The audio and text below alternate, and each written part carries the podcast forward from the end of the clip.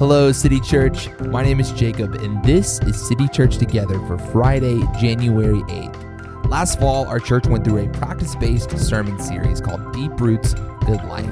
We have been so grateful for how God's Spirit has grown many of you through these practices. To celebrate, we'll be sharing four stories from our covenant members about how God has grown them through these practices. Today, we'll be hearing from Donna Robertson. Donna faithfully and joyfully serves as one of our deacons and a member of our prayer team. She has been such a dear friend to our church family, and I'm so excited for you to hear from her. So let's jump into the conversation.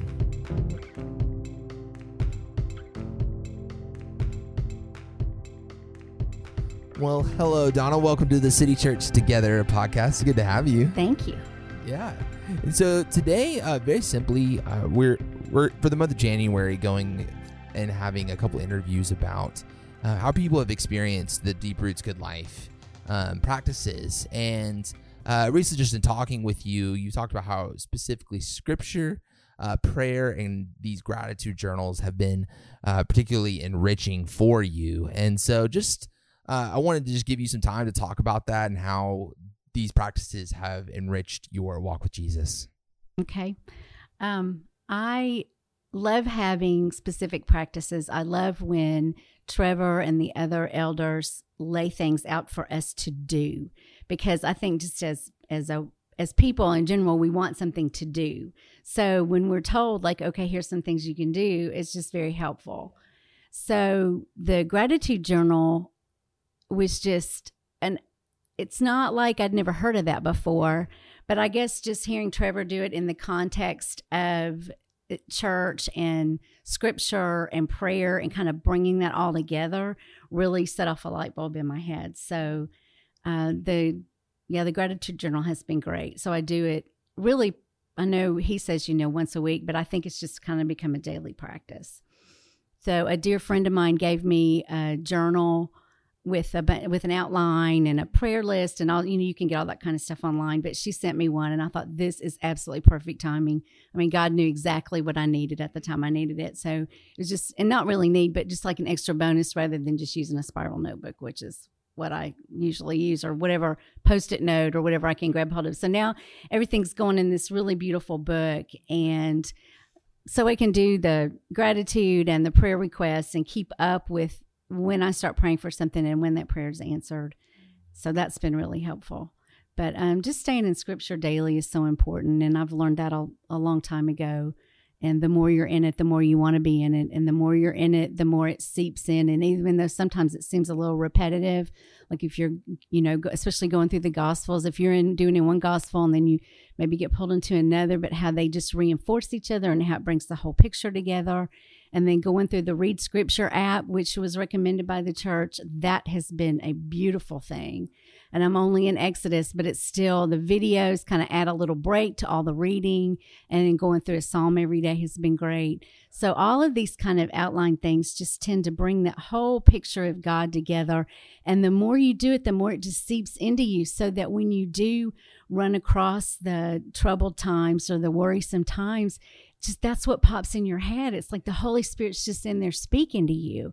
And it's just such a beautiful thing. So I was reading in, uh, I don't know if it was a devotion or something the other day, but it talked about how, you know, God wants you to come to Him all the time, not just in the troublesome times. Sometimes it's the, the times of trouble and worry where maybe He allows that to get our attention, but of course, just being in this broken, sinful world, we're going to have times of trouble. And you just automatically will go to Him. And then also in those good times and doing the gratitude, it just becomes this really beautiful, not even daily, but like moment by moment habit. And then when you do start to maybe veer off a little bit, I tend to get a little judgmental sometimes, or I tend to lose my temper in traffic, like on the way here today. And immediately, like the Holy Spirit just grabs me right back and go, girl, nope, that's not for you. You know, so then immediately I can repent and go, oh God, I'm sorry. Help me. Help me do better. Help me do better. Help me not be judgmental. Remember, everyone's made in the image of God. Remember, that you too will be judged. But thank you, Jesus. I will stand behind Jesus and he will go, No, she's mine. You don't need to worry about her. That's beautiful. And I love that you hit on that, you know, it's not just the hard times, but it's also it's also in the mundane times that where, where God wants to meet us. And I think that's so important. And speaking of the mundane, I know um, there are a number of listeners who maybe haven't started these practices or maybe thinking, ah, this is too hard, or I don't really want to make time for this. Uh, it doesn't really seem worth my time. Uh, what words of encouragement um, would you want to give um, them today? I would just say start, start somewhere, even if it's, um, and I think Trevor's even said this five minutes. I mean, start somewhere. Five minutes every morning before I get out of bed.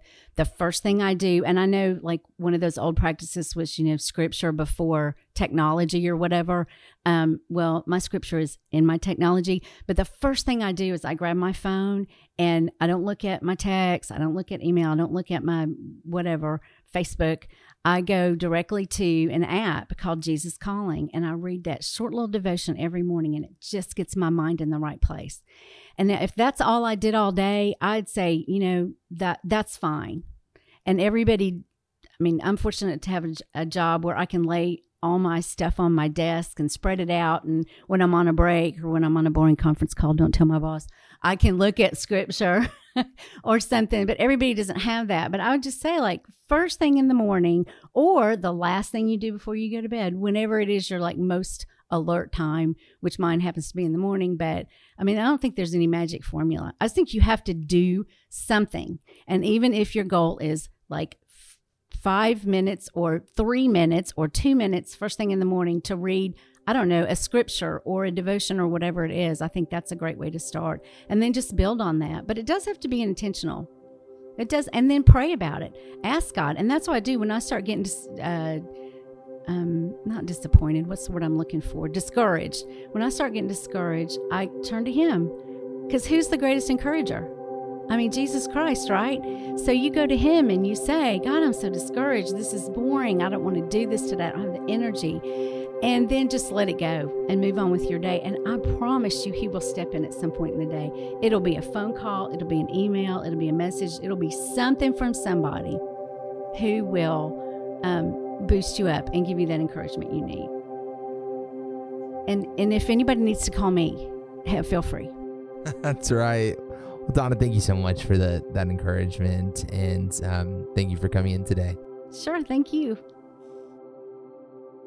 Well, thank you, Donna, for such a practical yet hopeful word. I hope her wisdom and kindness encouraged you as much as it encouraged me. City Church, go and multiply the gospel.